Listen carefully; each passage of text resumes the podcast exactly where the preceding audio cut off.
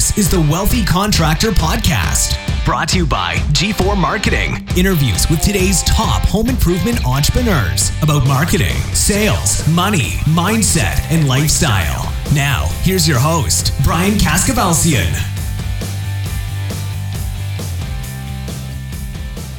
All right, everybody, welcome to another episode of the Wealthy Contractor Podcast. This is Brian Kaskavalciyan with G4 Marketing Group.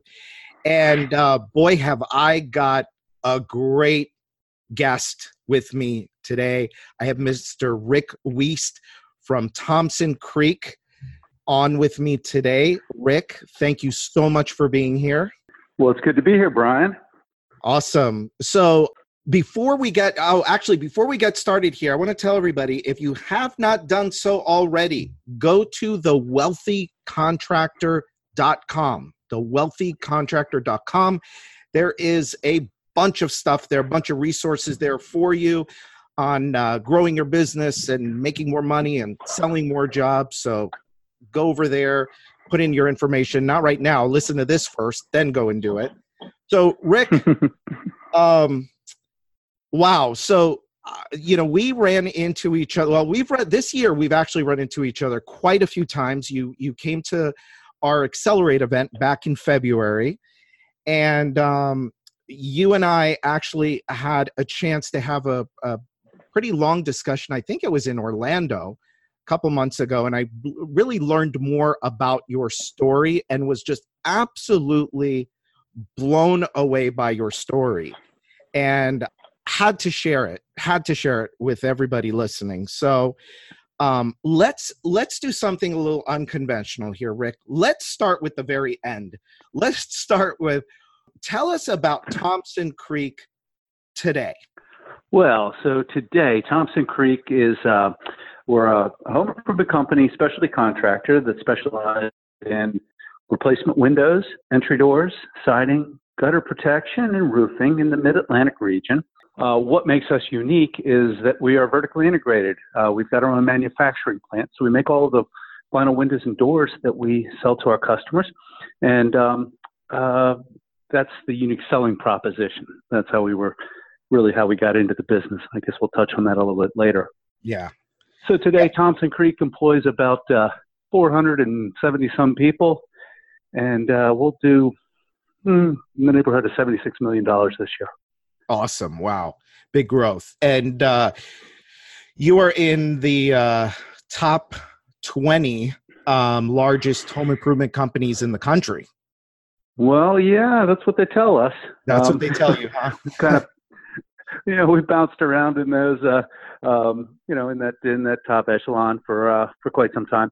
And yeah. one of the things I think that's uh, kind of cool is that we've done the majority of that out of a single location. So mostly out of our Washington D.C. location. But today, um, or just last year, we opened up Richmond and Virginia Beach as uh, expansion markets, and we're looking to continue that. Uh, oh, that's that interesting. Growth.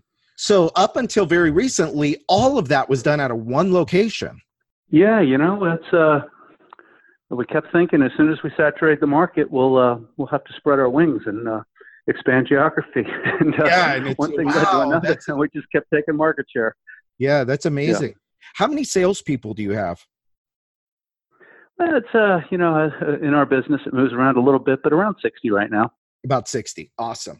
All right. Yes. So, so I wanted to start with, um, I, you know, we were talking about this earlier. I wanted to start with where you are today, and now let's go. Let's go all the way back to where uh, you know our conversation um, kind of quickly went a few weeks ago, and that was back to I believe you said sometime around 2001.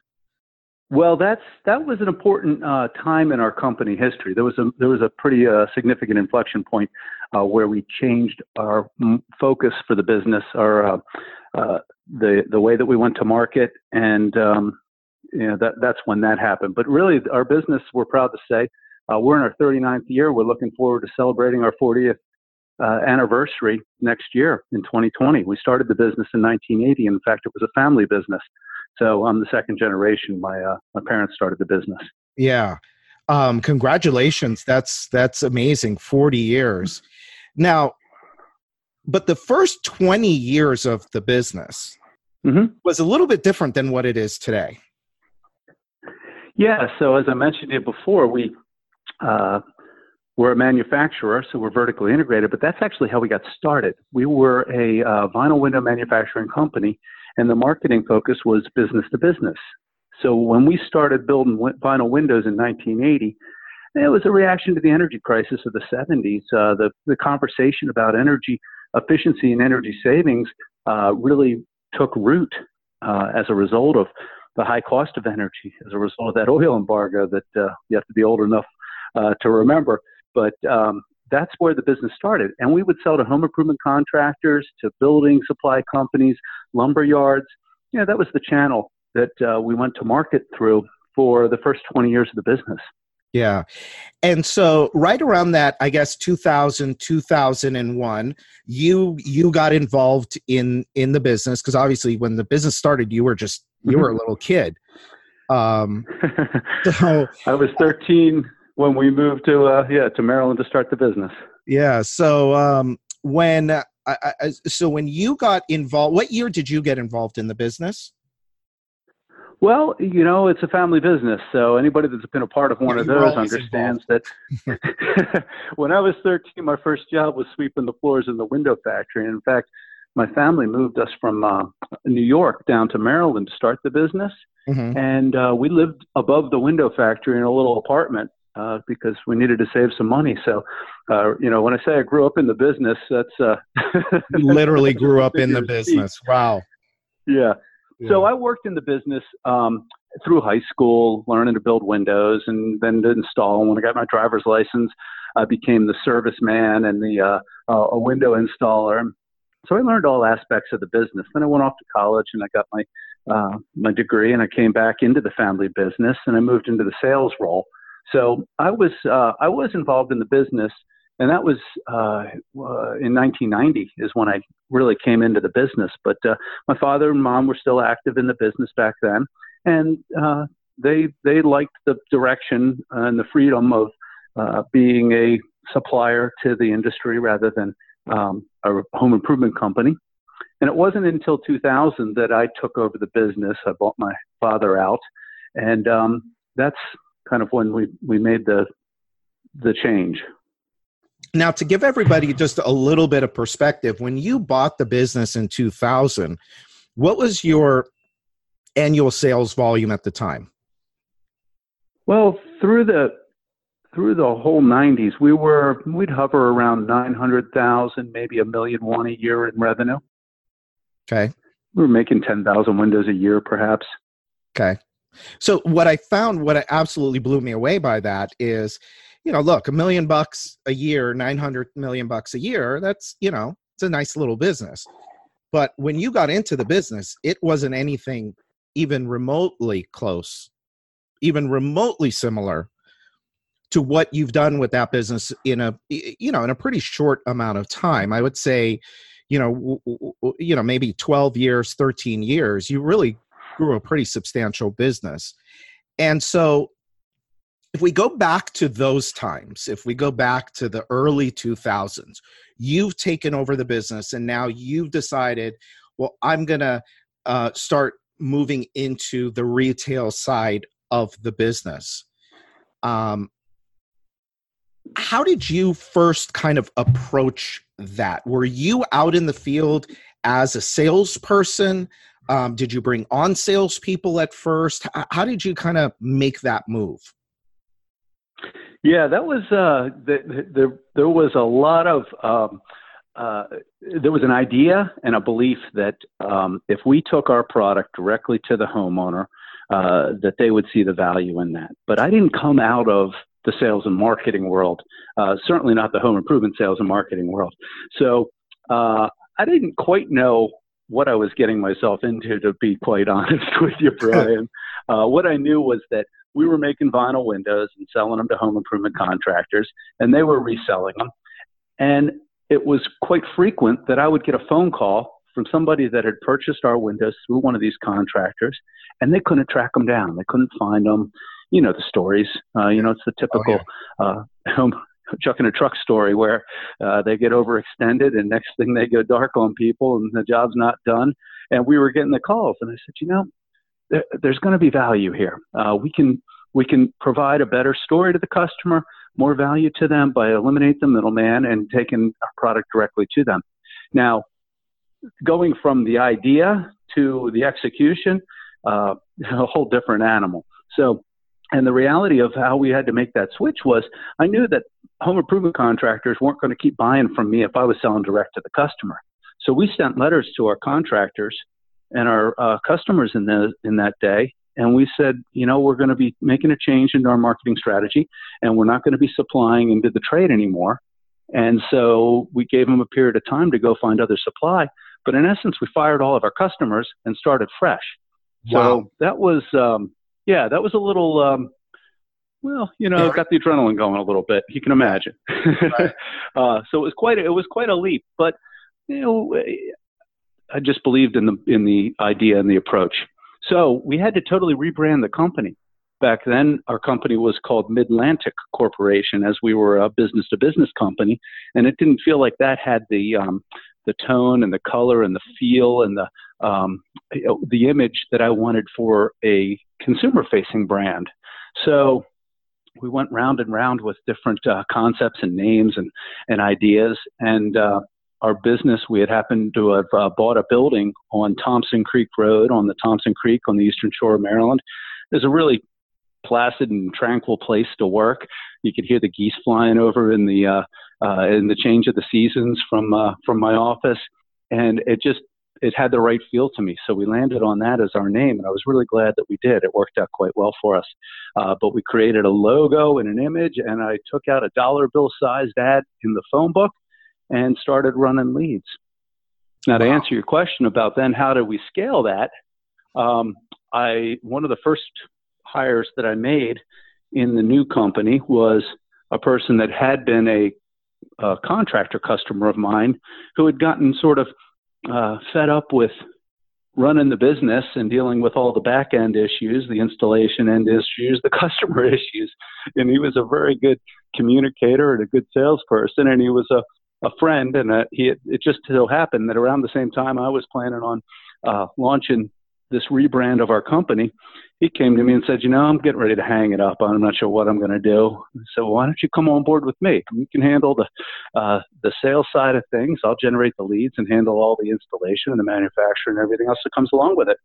So it started with one salesperson that uh, knew the business and myself. We were out running the leads uh, setting the appointments and uh, trying to figure out what sales and marketing was really all about in our space. Yeah, it's interesting. You say you say you were trying to figure out sales and marketing. You weren't trying to figure out the product. You were trying to figure out how do we make leads and and sell and get customers. Which exactly at yeah. the right cost, of course right at the right cost but also how to run the business how to how to price effectively to uh to to to run a healthy business um you know even even that we we didn't have our price model set up uh optimally to start. We didn't have uh we didn't have a lot of things in place that we should have. A lot of the structure that most people have. And i was blessed and fortunate um to get connected with a lot of people that uh, had more experience in that space than I did, and um, you know, I, I went on a on a quest for for knowledge and uh, um, visited every place that would let me in. Um, uh, went to all the sales uh, training and consulting, and um, you know the seminar circuit uh, uh, events like the one that you just held uh, a few months ago. Yeah. those kinds of things. I would go to everything that I could and talk to anybody that would talk to me, and just started learning. And and my my um, universe of possibilities really began to expand at that point. So, uh, so it's really interesting is you know one of the things we talk about a lot here and I, I didn't make this saying up but success leaves clues and as you know one of the one of the reasons for this podcast is for the listener, whoever they might be at whatever stage they might be in their business, wealthy or they want to be wealthy or they want to be wealthier, is to look for, you know, what are what are the takeaways? What are the things that the the people in this business that are successful, that are making money, that are selling jobs, that are building companies, that are building real wealth, what are the things that they're doing? And for everybody that's listening, I hope you just heard uh, uh, what Rick uh, said here. He went out looking for answers. He didn't sit in his office or he didn't get, you know, um, uh, bogged down with trying to figure everything out himself. He went out and he looked for answers, got educated, and really focused on. And I'll bring this up again because it's really interesting. The distinction between the most successful uh, let's just say home improvement companies it's really for any company but the the the the real distinction between the successful company and the struggling company is the successful ones understand that they're sales and marketing companies you know we're not yeah technically we might be contractors but we're really sales and marketing we just happen to sell in rick's case he sells windows and doors and you know in your case fill in the blank. What is it that you sell? So how long did you go like that with the you and and and the one sales guy? About how long did that last? Well uh, less than a year before we began to to bring on others. And uh but it was it, you know it was just a in many ways i i the analogy i use is i was like um Dorothy in the Wizard of Oz. I all of a sudden found myself in this this unfamiliar uh, world and started heading down this path, uh, my my own yellow brick road. And along the way, I started picking up uh, allies that were going to come into our business and help us. And this first salesperson was one. And then uh, we uh, decided we were going to try a home show one time. We'd never done home shows before, uh, and I didn't know what that was about. I'm, I'm, I'm there taking out ads in the phone book, which was uh, probably every seminar I would have gone to would have said that's the last thing you should be doing, uh, you know, in terms of lead efficiency back in in uh, the year 2001. Uh, yeah. So but uh, you know, uh, we went to a home show, and I met a uh, another window salesman that was in the booth across from me selling windows with a big sticker on the front that said $189 each. Uh, but we kind of struck up a, a conversation. I got, you know, there are no competitors where I stand. Um, you know, they're just resources and opportunities. So, uh, you know, a couple months later, I hired him, and I was so I was hiring people that I thought really knew the business, knew um, knew Windows, knew the, how to measure, knew everything about Windows because I didn't at that time. I didn't even know there was such thing as a ten-step selling system. You know, the idea that that that I could uh, hire, train, and scale um, salespeople in two or three weeks and have them out there being successful and uh, and producing value for the business and themselves. I didn't know this. It, it, you know, just wasn't part of the, the, the world that I had come from. I learned it, and when I learned it, it was it was dynamic and and um, totally um, shifting of the, the the whole landscape for us, and it really allowed us to scale. But that was just one of the learnings that I had along the way. Um, to answer your question, we went from about uh, I think we did about two million in sales the the first year, uh, about three and a quarter the next year, and then it just took off. We went to uh, uh about six, uh, 10, 12, 18, 24 million. I mean, it was it, it was pretty rapid and um, um, dynamic growth in those early years, and it was just from learning, learning, learning how to sell, learning how to generate leads, learning how to create structure around our selling system and our marketing systems. You know, there was a time when we laugh about it now. Um, some of the guys that were with me back then that are we still talk about uh, the old scheduling book that we had when we started out. We it didn't occur to us to uh, issue leads at 10, 2, and 6 every day, right? So we had this scheduling book, and the phone would ring, and somebody'd pick it up and start, you know, the hand over the receiver there going, Who's got the book? I got a lead. Who's got the book? and we'd have to get the book. And it was one of those just uh, date and time books with each of our salespeople along the top of it. And uh, we just write in uh, at whatever time a customer wanted to see us. 7:45 uh, tomorrow morning, great, we'll be there. Uh, you know, at, at, 4:15, no problem. Um, you know, and it was it was later on that we learned that those were impediments to scale, but it was how we, you know, how we did business in the early days. Yeah, that's amazing. Rick, what gave you in those early days? What gave you what gave you confidence?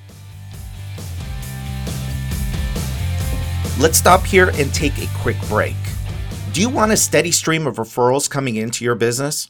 Do you want a system that gets your customers to come back to you to buy more of your products and services? How about more five star reviews on the sites that matter like Google, Facebook, and Better Business Bureau? Of course you do. G4 Marketing Group has been doing all of that for home improvement companies just like yours since 2009. Want to see if we can do the same for you?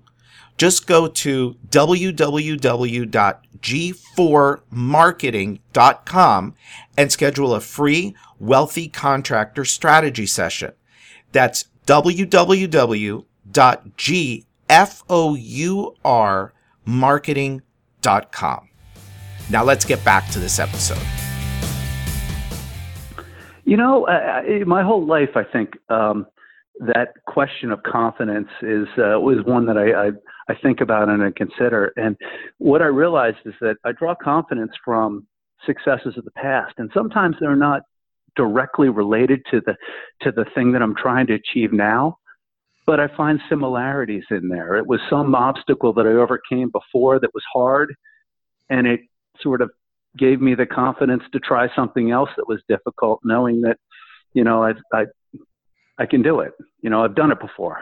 It, this yeah. isn't you know insurmountable, and I I don't I guess that's that's the best answer that I come up with, Brian, is that um, you know, if you have a good plan or you think your plan's solid and you believe in the concept, and that's the other thing that I, I really believed in the value of what we were doing. I believed that by manufacturing, by installing, by eliminating the middleman and taking the value um, directly to the customer, that that would be important to them and that it would be worth something to that to that prospect and that we could do a better job than the alternatives out there. And that belief um, along with the passion to want to you know want to grow that business i think is the is the magic formula yeah i i i, I like that you know the value is it's such an interesting conversation because you know for everybody the value is going to be something a little bit different. So you know for mm-hmm. those of you listening you don't have to manufacture your own window and be direct to consumer to provide an enormous amount of value to your your customer right? I mean you've got to figure out what that value is for you in in your business. Absolutely. How how important are you, you've mentioned the word system a few times and i know that i mean look you're not going to get anywhere near where you've gotten without systems but you didn't have them at the beginning. How did you how did you start to put those systems together? Yeah you know um, that's a great question and i think one of the things that was uh, unique to our business of course is that we came i came out of that manufacturing world. And manufacturing is isn't easy to make money doing. Uh, margins are generally tighter. And the way you make money by manufacturing is by being efficient by eliminating scrap and waste and whatnot.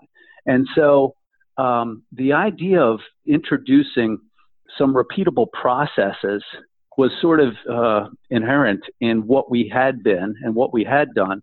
And so it made sense to, to find those process, uh, those standard processes in the sales and marketing world. It just, they didn't, they didn't just pop into my head though.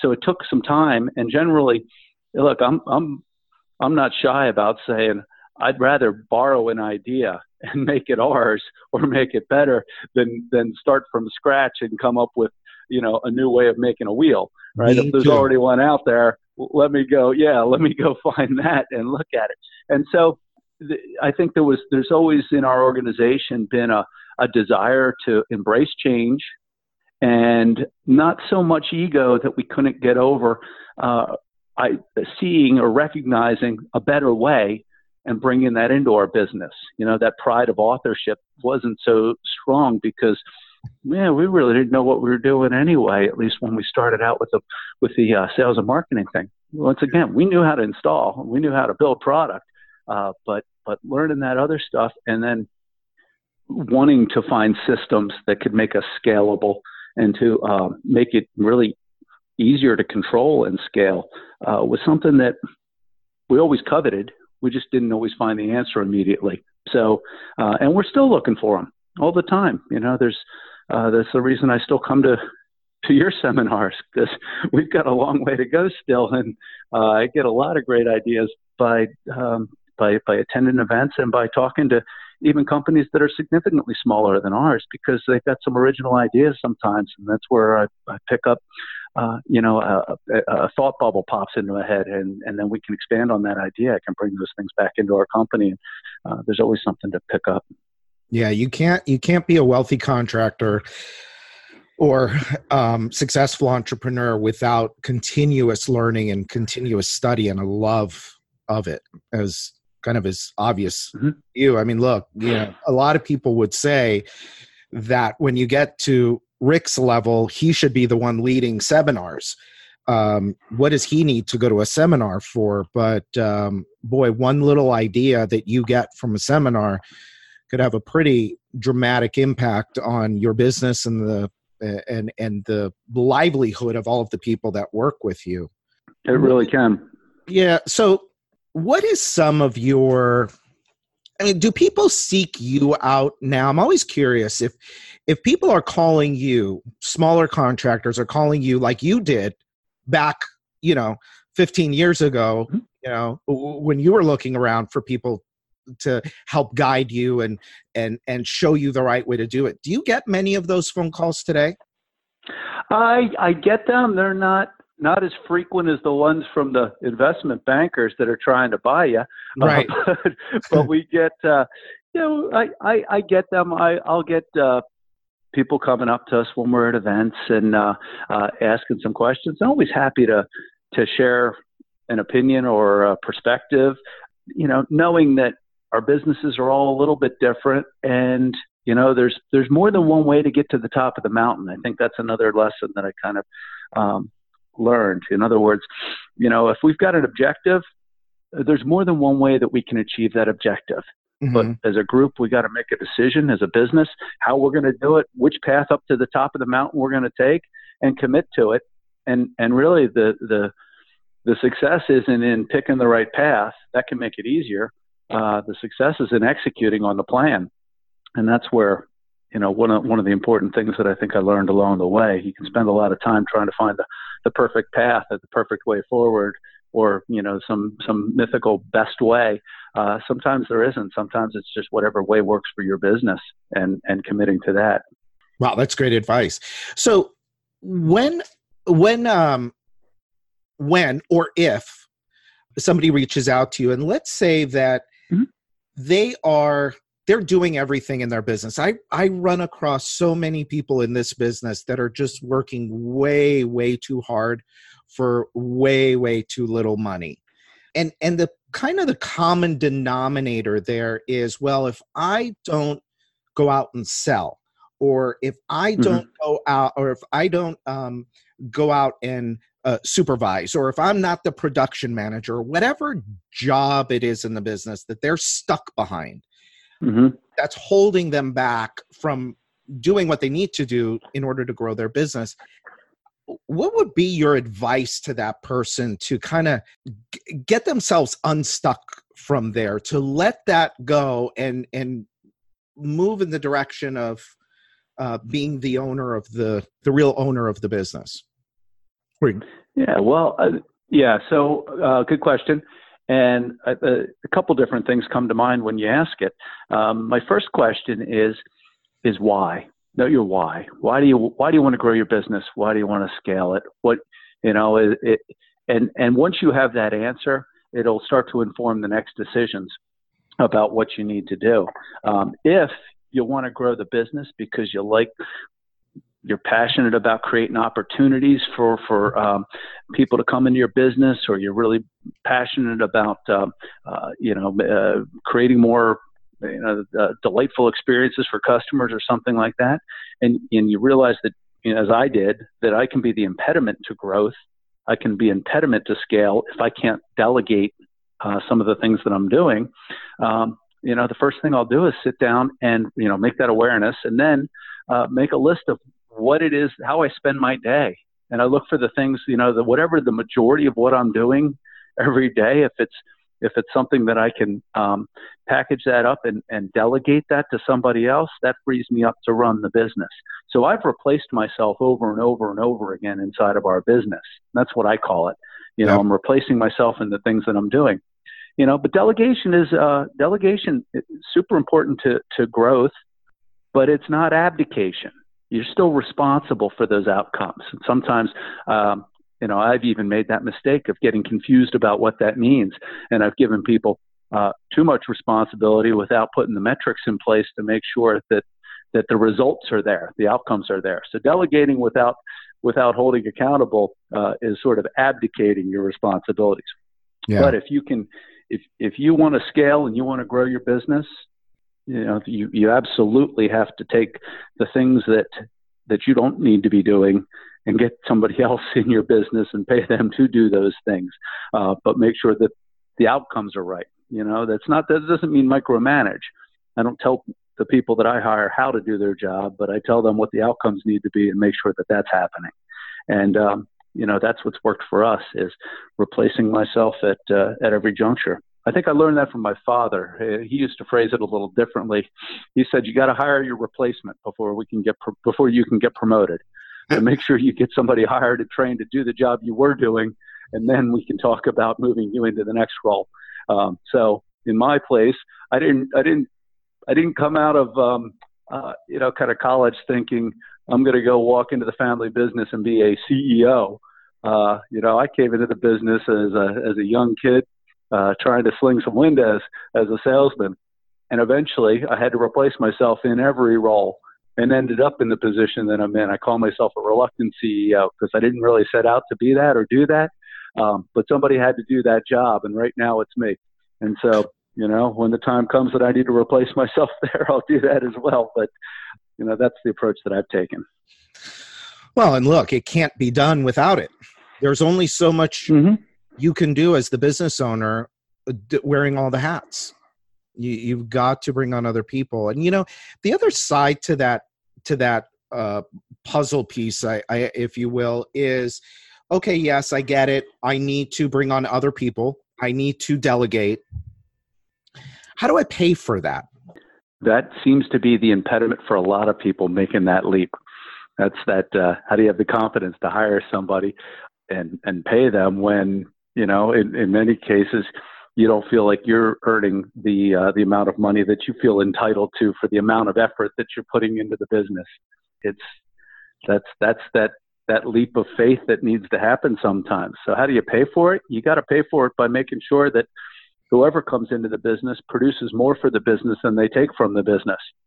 That becomes that accountability piece, and that's you know that's where oh, that's the standard that I've always used I always, you know, say to to anybody that comes into our business, and particularly when you have to have those harder conversations, the business only knows pluses and minus signs. It's kind of a really, really simple and um, uh, elegant uh, entity, an organism, if you will.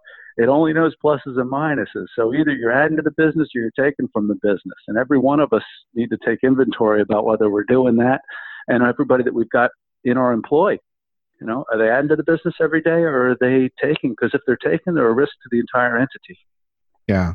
Now you never you never took on outside money. You, I believe, you grew the business organically, right, through cash flow. Correct. Yes. Wow. Yeah. In fact, that, and we, um, you know, now we're we've even got uh, a commercial window uh, sales and marketing company that's part of our our little umbrella of companies, and a uh, uh, we started another business with uh, uh, with some friends of mine that uh, does home organization systems called Closet America. Kind of a fun little side business that's uh, that's growing fast and and standing on its own feet right now and doing quite well.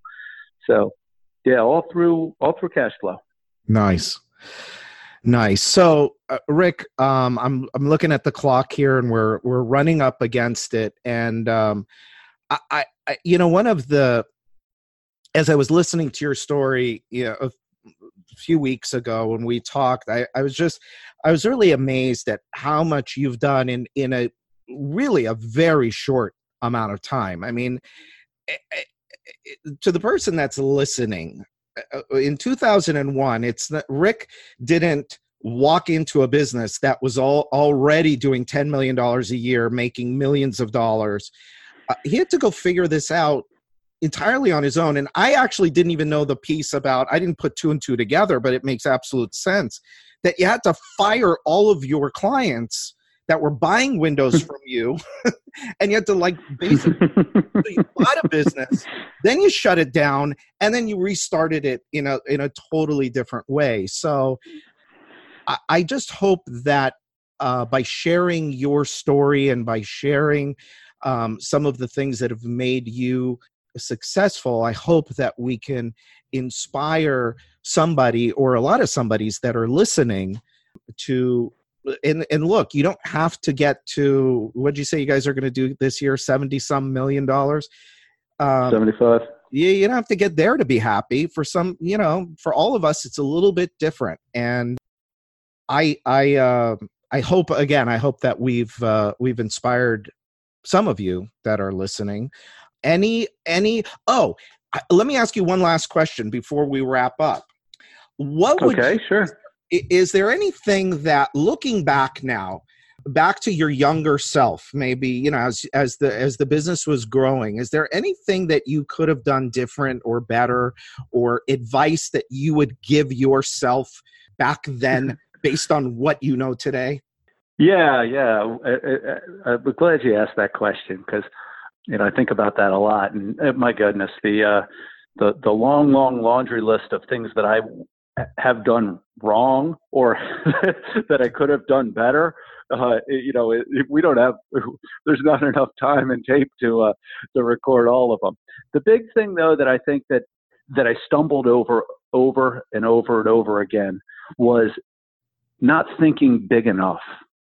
You know, and I don't know whether that makes sense or not, but at, at so many junctures, I, I would set a goal for our business, a strategic plan, and it would be, oh, you know, if we if we could just get to five million dollars or ten million dollars, or um, you know, these these these smaller goals, uh, not really understanding the full potential that our business had. I remember sitting at a at a meeting that I had with my whole executive team, and it was like an executive team of of, of four people because that's all we were at the time, thinking about when when if we ever got to 20 million dollars you know we're dreaming as big as i could think in that day. We, we you know here's what we need to do. We'll have to expand geography because we'll be totally saturated and didn't have any data to support any of these assumptions that i was making you know but it was and and it was just not thinking big enough at, at so many different places. And i think we would have gotten there faster and i think we would have set up more efficiently if we had uh, if i had really imagined our possibilities in a larger sense back then. And so my advice is, yeah, think think a little bigger than you are. Michelangelo, I believe, is the one that said the greater failure in life is not to, uh, and I'm paraphrasing here, to uh, it, it, to aim high and uh, hit your mark, but it's to uh, not aim high enough and miss it. Or, you know, so it's thinking bigger that um, is what I would tell people. That's awesome. Well, thinking big has uh thinking big i i'm sure you don't make that mistake anymore so. You, well now last, i dream big i don't think our people like it that much. Right you're one of the last people i think that i could accuse of that. But hey rick thank you so much. This has been this has been awesome. I uh, I appreciate you making the time and and coming on and doing this. And for those of you that are listening, um, you do see Rick running around at these events. And if you see him, sorry, Rick, um, tell them to stop, say hi, and um, ask him a couple of questions because this is a guy that I mean, really, you had a little bit of a foundation, but boy, you really had to figure this thing out on your own. And and what a great story! And I wish you, you know, nothing but continued success. I think that's it. This that's that's a wrap on on this episode. Thanks again, Rick. Appreciate you being here. No, it's fun. Glad to be here. And uh, yeah, absolutely. I'd be glad to help anybody. I got a lot of help along the way, and uh, I love paying it forward. So, you know, cool. I'm not sure how much I can do, but uh, be glad to answer any questions. Yeah, cool. All right, everybody. All right. So, uh, this is another episode of the Wealthy Contractor the podcast. This is Brian Kaskavalciyan with G4 Marketing Group. And until next time. All right, so that's it for today's episode of the Wealthy Contractor Podcast. Let me ask you did it help you look at your business in a new way? Did it spark an idea or ideas you hadn't thought of before? Do you have a list of action items that you can take and implement into your business or your life today? I really hope so. Now, before you go, make sure you subscribe to the Wealthy Contractor podcast so you get access to the latest episodes as soon as they're available. We're always striving to provide you with great content so you don't want to miss what's coming up. And a favor I'd really appreciate it if you'd go to iTunes and post a review of this podcast. Let us know how we're doing. The Wealthy Contractor Podcast is brought to you by G4 Marketing Group, where we help contractors of all kinds create customers, keep customers, and multiply their customers and profits. If you're interested in reaching new levels of success for your company, visit www.gfourmarketing.com or just call us at 305 856 8788 to schedule your free, no obligation, wealthy contractor strategy session. Now, during this strategy session, we're going to look at eight key performance factors in your business, and we're going to help you uncover opportunities for growth, for leads, for sales, and for profit. And finally, we started the Wealthy Contractor as a resource to help you, the home improvement entrepreneur, regardless of where you are on the wealthy scale, get where you want to go. We want to provide you with the motivation, the confidence, the resources, and the tools so you too can live the life of the wealthy contractor. Now, the wealthy contractor is a place where it's okay for you to want it all. In fact, it's not only okay, it's encouraged. So until next time, this is Brian Kaskavalciyan with G4 Marketing.